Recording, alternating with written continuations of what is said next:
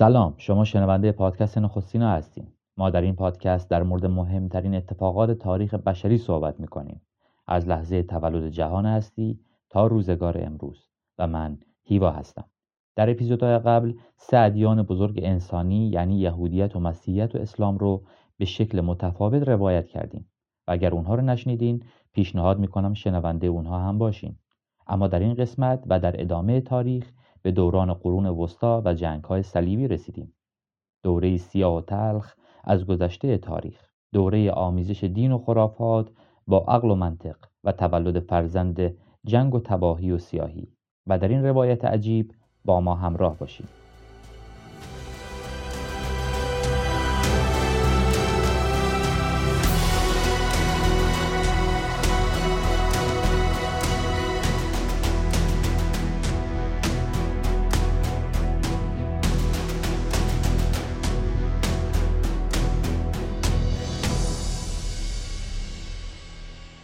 همراهان خردمند پادکست نخستین ها ما خیلی خوشحالیم که شما شنونده پادکست ما هستیم و از محبت شما نسبت به اپیزودهای قبل واقعا سپاس گذارم و تمام سعی خودمون رو می‌کنیم که هر روز بهتر و بهتر بشیم و مطالبی مفیدتر رو ارائه بدیم. و بحث امروز ما در ادامه تاریخه که از لحظه پیدایش شروع کردیم و به قرون وسطا رسیدیم.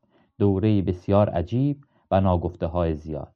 اما قبل از پرداختن به قرون وسطا باید به قبل از شروع اون برگردیم و ببینیم چه اتفاقی افتاد که جهان غرب برای چیزی حدود هزار سال در تاریکی و خفقان فرو رفت. باید اشاره کنم که در دوره باستان یعنی قبل از پیدایش مسیحیت و اسلام جهان دارای دو ابرقدرت بود. یکی از اونها امپراتوری روم بود که در اروپا حاکم بود و یکی از اونها امپراتوری ساسانی بود که در شرق حکم فرما بود. درسته که گاهی این دو قدرت هم با هم در جنگ بودند ولی هر کدوم از اونها کشورهای زیادی رو تصرف کرده بودند و به پیشرفت‌های زیادی دست پیدا کرده بودند و مردم این کشورها امنیت و رفاه مناسبی نسبت به دوره خودشون داشتند. بحث امروز ما در مورد امپراتوری رومی هاست که حاکم اروپا بودند. امپراتوری روم قدرتمندترین حکومت تاریخ اروپا بود که تقریبا تمام اروپا و شمال آفریقا و حتی قسمتی از غرب آسیا رو به کنترل خودش درآورده بود و دلیل جنگ با امپراتوری ساسانی هم همین بخشای غرب آسیا یعنی ترکیه فعلی بوده. پایتخت اونها شهر روم بوده و به زبونهای رایج یونانی و لاتینی صحبت می‌کردند و دین این امپراتوری دینهای چندگانه رومی بوده.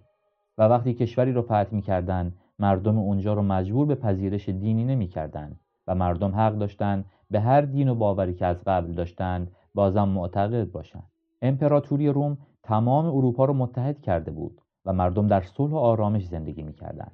رومی ها استعداد عجیبی در اداره حکومت داشتند و اولین قانونهای مدنی در اروپا رو اونها به وجود آوردند. اونها هر کشوری رو که فتح می‌کردند یه حاکم از خودشون و یه حاکم از همون مردم انتخاب می‌کردند و تمام شهرها با هم ارتباط اقتصادی و سیاسی خوبی داشتند. همزمان با این دوره یهودی هم تحت نظارت رومیا بودند و عیسی مسیح در همین زمان به دنیا آمد. و ادعای پیامبری کرد تا در نهایت به خواست یهودیا توسط رومیا به صلیب کشیده شد. اما مسیحیت بعد از مرگ مسیح رشد زیادی پیدا کرد و مسیحیان در امپراتوری روم رخنه کرده بودند و کلیساها به قدرت سیاسی زیادی دست پیدا کرده بودند و نهایتا در سال 313 میلادی کنستانتین یکم دین رسمی امپراتوری روم رو مسیحیت اعلام کرد. این تغییر دین امپراتوری شروع فاجعه بزرگ و هزار سال سیاه و مخوف در قلب تاریخ بود. در ادامه توضیح خواهم داد که یک دین چطور می‌تونه یک تمدن بزرگ رو به تباهی و بردگی بکشونه. دوستان خردمند من تجربه و حافظه تاریخی ثابت می‌کنه هر کجا دین به قدرت رسیده میوه جز عقب موندگی و جنگ و بردگی و نسل کشی نداشته. اما زمانی که مسیحیت دین رسمی امپراتوری روم شد این امپراتوری به دو بخش شرقی و غربی تقسیم شد و این دو بخش قرار بود متحد به شاخه کاتولیک مسیحیت و شخص امپراتور به عنوان رئیس مذهب و کلیسا باشند. ولی همین اختلافات دینی باعث تضعیف اونها شد. ولی حمله بربرها به امپراتوری روم و همینطور جنگهای داخلی بر سر شاخه‌های مسیحیت باعث شد حکومت مرکزی تجزیه بشه و نهایتا در سال 476 میلادی امپراتوری روم کاملا متلاشی شد. همه مورخین سال 476 میلادی رو شروع دوره تاریک اروپا می‌دونن و تاریخ از این سال به بعد وارد دوره قرون وسطا شد. به عبارتی دیگه قرون وسطا از قرن پنجم میلادی شروع میشه. این خلاصه کوتاه از تاریخ باستان اروپا و شروع قرون وسطا بود. اما در ادامه و شروع بحث قرون وسطا با ما همراه باشین. شک ندارم از شنیدن اونها تعجب می‌کنیم. اما برای شروع بحث اصلیمون باید بدونیم قرون وسطا چیه و به چه زمانی گفته میشه. همونطور که اشاره کردیم تاریخ انسانی به سه دسته تقسیم میشه. اولین دوره دوره باستانه که تا 500 سال بعد عیسی مسیح ادامه داشته و تاریخ نگاران از سال 476 میلادی با تسلط مسیحیت بر اروپا رو تا قرن 15 میلادی رو قرون وسطا میگن. بعد از قرون وسطا به دوران رنسانس می‌رسیم. به معنای تولد دوباره که از قرن 15 به بعده. تو اپیزودهای قبل از پادکست نخستین ها به تمدن باستان و تکاملشون پرداختیم و این قسمت به روایت دیگه از قرون وسطا و نقش دین در زندگی مردم می‌پردازیم. شاید گاهی این احساس به همه ما دست داده باشه که ما نسل بدشانسی هستیم که در این برهه تاریخ و در این جامعه و فرهنگ به دنیا آمدیم. ولی باید بهتون بگم درست ما اونقدر خوش شانس نبودیم که در مکان و زمان بهتری زندگی رو تجربه کنیم. ولی قطعا خیلی خوش شانس بودیم که در قرون وسطا به دنیا نیومدیم.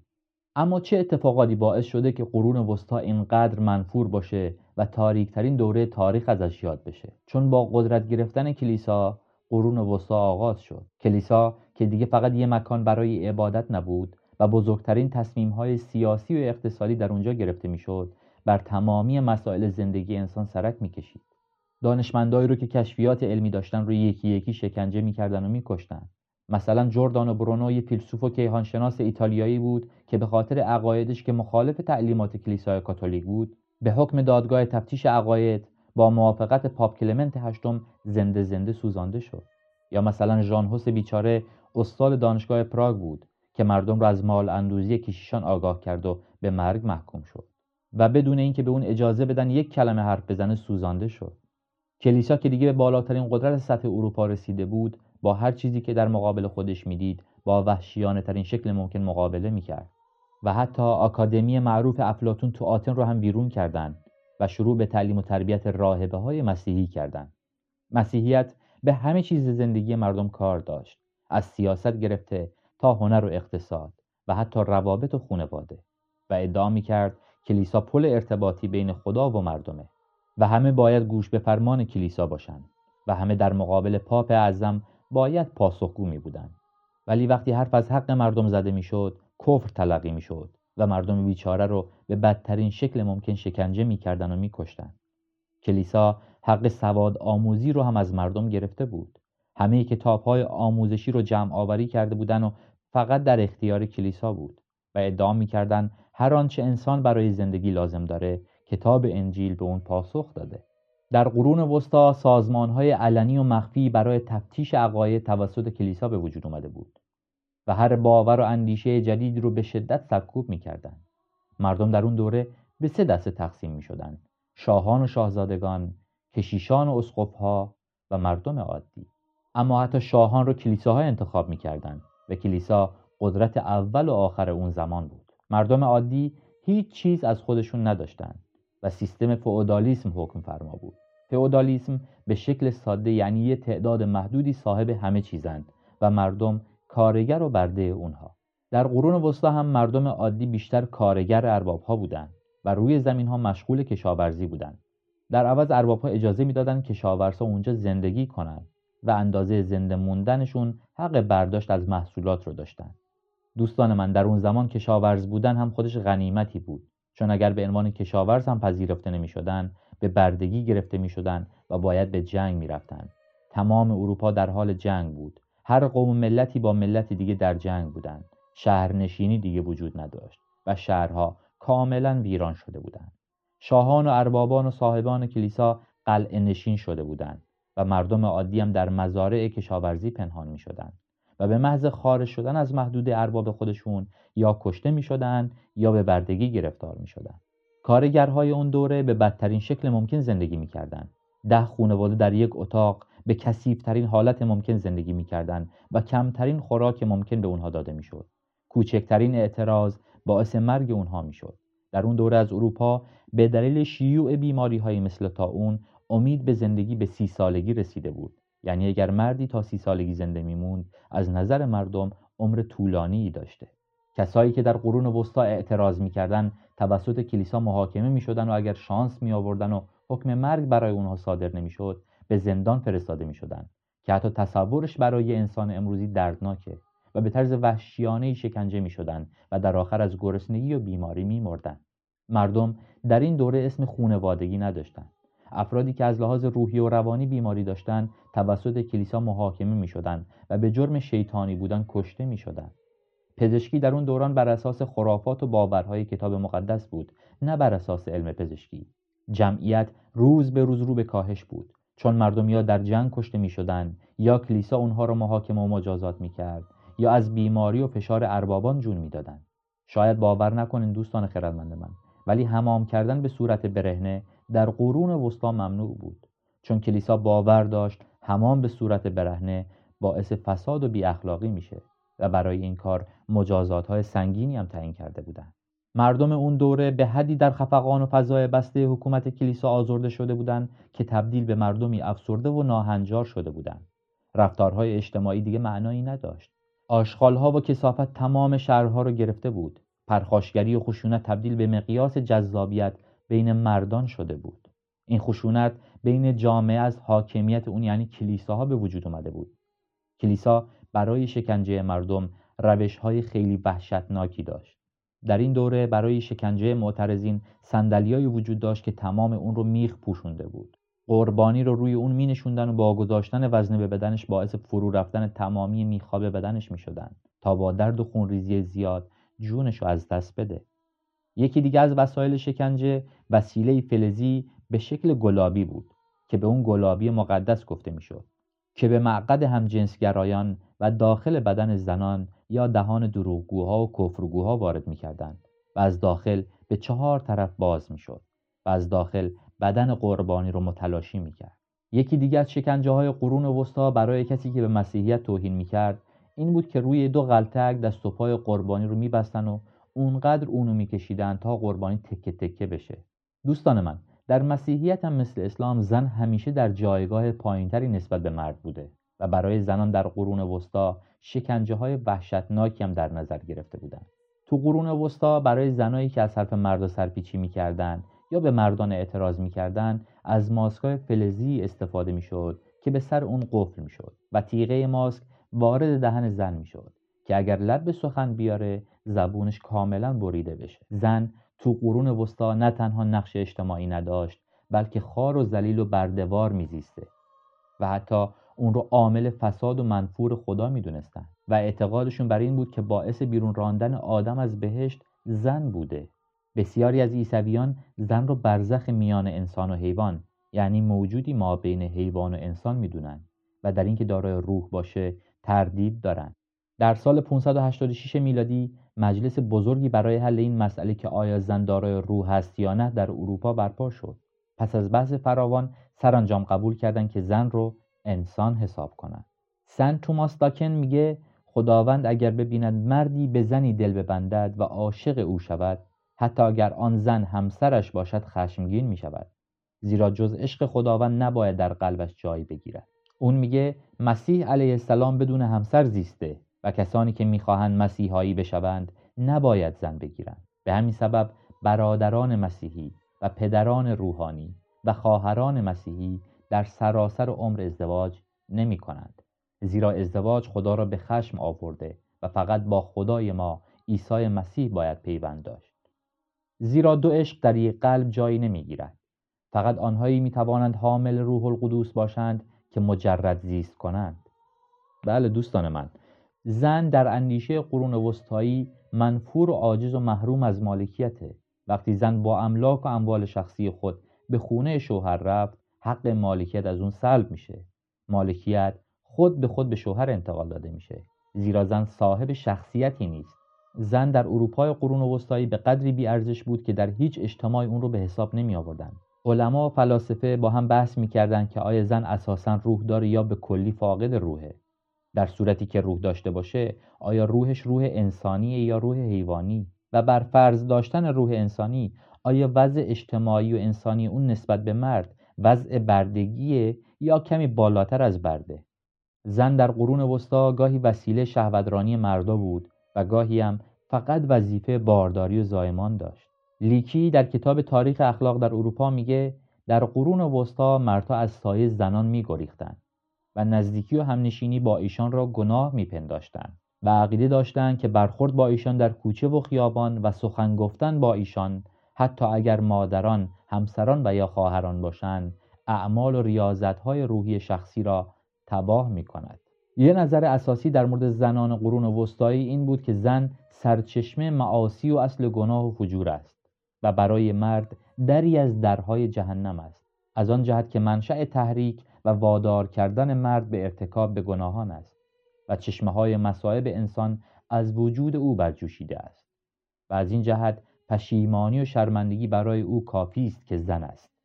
زیرا زیبایی زن یکی از سلاحهای شیطان است که هیچ سلاحی به آن نمی‌رسد و سزای اوست که کفاره بپردازد و هیچگاه پرداختن کفاره را ترک نکند.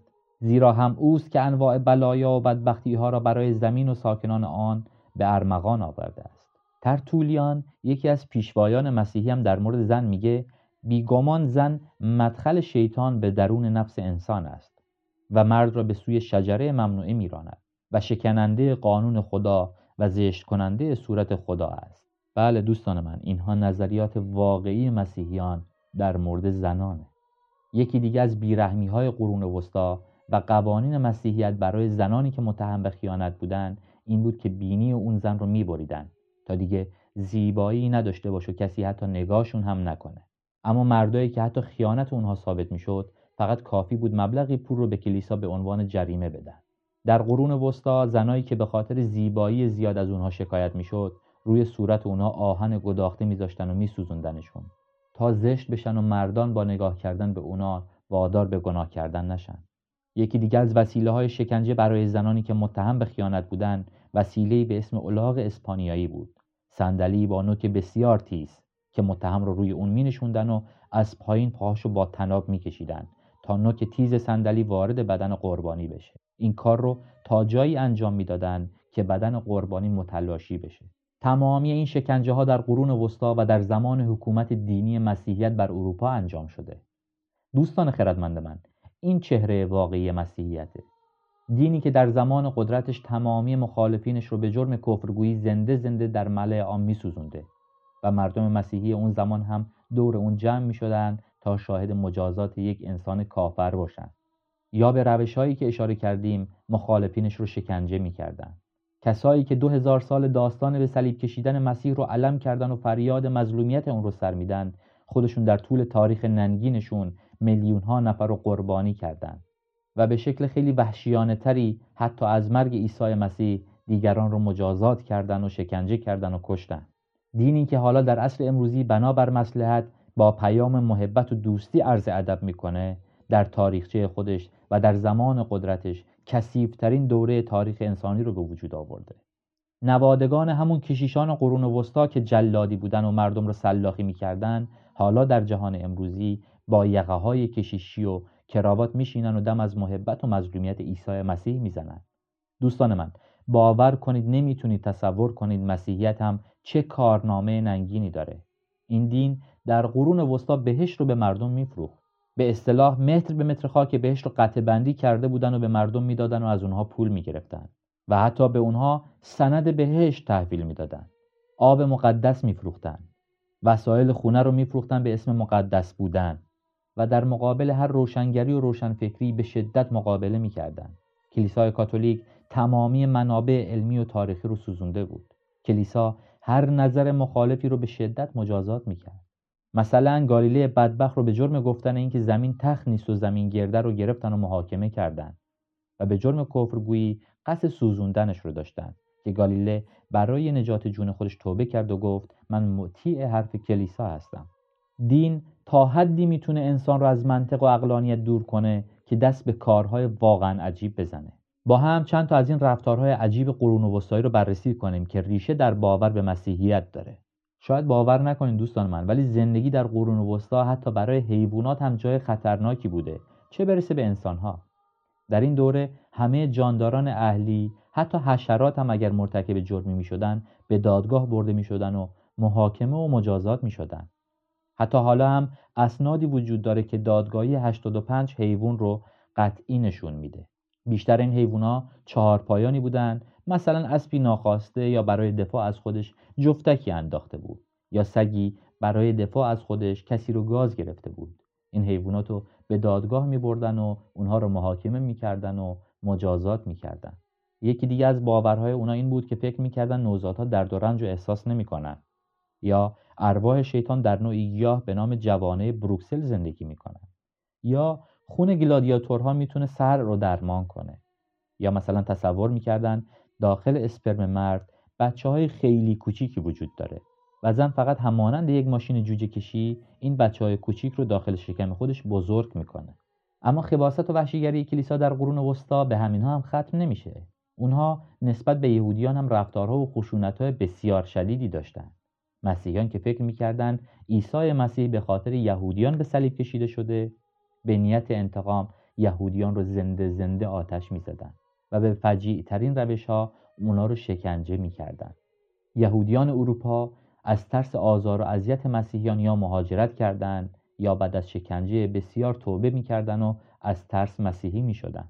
بله دوستان خردمند من این چهره معصوم مهربان کلیسای امروزی که با کلام و محبت و آشتی به سراغ همه میره و دم از مهربانی می‌زنه حتی با دشمن خودش در اصل برخواسته از همچین تاریخ و گذشته ایه مذهبی که ادعا می‌کنه اگر دشمنت به صورت تو سیلی زد به اون محبت کن و اجازه بده به طرف دیگه صورتت هم سیلی بزنه از تاریخ ننگین و سراپا سیاهی برخواسته.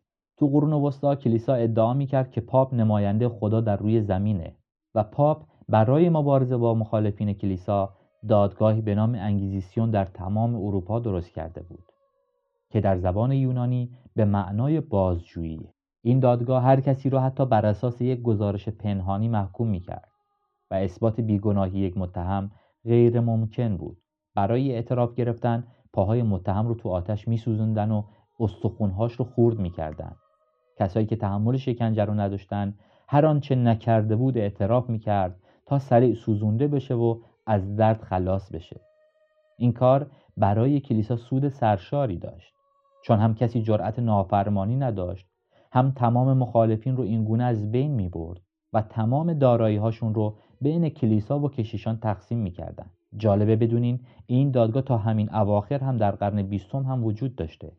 ولی نه به شکل قرون وسطایی. تمامی اینها گوشه بسیار کوچکی از جنایت های مذهبیه که با شعار زندگی جاودانه و محبت و برادری نقاب انسان دوستی زده. کشیش های امروزی به هر کسی که می‌رسن لبخند می‌زنن و با پیراهنهای اتو کشیده و کراوات زده به شما بشارت زندگی جاودان میدن. ولی حقیقت اینه که هیچ اتکولونی نمی‌تونه بوی خون رو از بین ببره. هیچ کراوات و پیرهن اتو کشیده نمی‌تونه چهره ننگین زمانی که قدرت دست کلیسا بوده رو زیبا کنه. مسیحیت اگر امروزه با کلام و محبت و دوستی بشارت میده چون دیگه قرون وسطا نیست و اونها هم دیگه حاکم جهان نیستن و مجبورن که لبخند بزنن و نقاب مهربونی به صورت بذارن. ولی حتی در دنیای مدرن امروزی هم هیچ دیدگاه مخالفی رو تاب نمیارن و هر دیدگاهی که مخالف باورهای اونا باشه رو به شیطان و نیروهای تاریکی نسبت میدن. این سرگذشت اروپا برای هزار سال بود. هزار سال خفقان و سیاهی و تباهی. چه مردمان و زنان و کودکانی که قربانی این وحشیگری ها شدند. این سرگذشت مردمانی بود که بعد از فروپاشی امپراتوری روم به بردگی و حقارت رسیدند. دینی که اومده بود به مردم زندگی جاودانه بده همین زندگی هم براشون وحشتناکتر از جهنم کرد. دوستان خردمند من این سرنوشت امپراتوری روم بود که توسط دین به پسترین درجه ممکن رسید و در همین دوره تاریخی هم امپراتوری ساسانی در ایران هم توسط دین دیگه یعنی اسلام بلعیده شد. مسیحیت در غرب و اسلام در شرق به قدرت رسیده بودند و حالا این دومار قصد خوردن همدیگر رو داشتند. اروپا که تحت حاکمیت کلیسا بود. از این طرف مسلمانان ایران را هم فتح کرده بودند. اروپا که تحت حاکمیت کلیسا بود. از این طرف مسلمانان ایران را هم فتح کرده بودند و برای خودشون به قدرت زیادی دست پیدا کرده بودند. و حتی مسلمانان اورشلیم را هم تصرف کردند. این اتفاق باعث شد یکی از طولانی ترین و خونبارترین جنگ های تاریخ بشری رخ بگیره. مسیحیان که اورشلیم براشون مقدسه برای بازپس گرفتن اون از مسلمونا از اروپا تا اورشلیم اومدن و اولین جنگ های صلیبی به وجود اومد. این جنگ ها بین مسلمان ها و مسیحی ها چندین بار اتفاق افتاد و در تاریخ به عنوان جنگ های صلیبی شناخته میشه. این جنگ ها از سال 1096 تا 1291 ادامه داشت و مردمان زیادی کشته شدند. این دو دین که اعتقاد دارن از طرف خدا هستند و برای سعادت بشری اومدن ولی مثل دو رقیب در مقابل هم جنگیدن و چه آسیب های بزرگی به میلیون ها انسان زدن چه جنایت هایی که مرتکب نشدن مسیحیت و اسلام مثل تاون تمدن های بزرگ باستانی رو که در حال رشد و شکوفایی بودند از بین بردن مسیحیت برای اروپا هزار سال سیاه فلاکتبار به بار آورد و اسلام هم در شرق هنوز بعد از 1400 سال فلاکت و عقب موندگی پاورجاست ولی اروپا در قرن 15 با تضعیف کردن کلیساها و جدا کردن حکومت از دین طی 500 سال خودش را از فلاکت و فقر و گرسنگی و سیاهی خلاص کرد و حالا قطب پیشرفت و تکنولوژی و بشردوستی در جهانه. همون اروپایی که در زمان حاکمیت کلیسا و در قرون وسطا تمام دانشمندان رو سلاخی می‌کردند ولی سرزمین من هنوز درگیر تاون سیاه اسلامه و هر روز بیشتر شبیه قرون وسطا میشه. تجربه و تاریخ ثابت کرده هر زمان و در هر کجا دین به قدرت رسیده هیچ نتیجه جز وحشیگری و قتل و عام و عقب موندگی نداشته. دین هر کجا که به قدرت رسیده جز خرابی و ویرانی و احتجار چیزی به جا نذاشته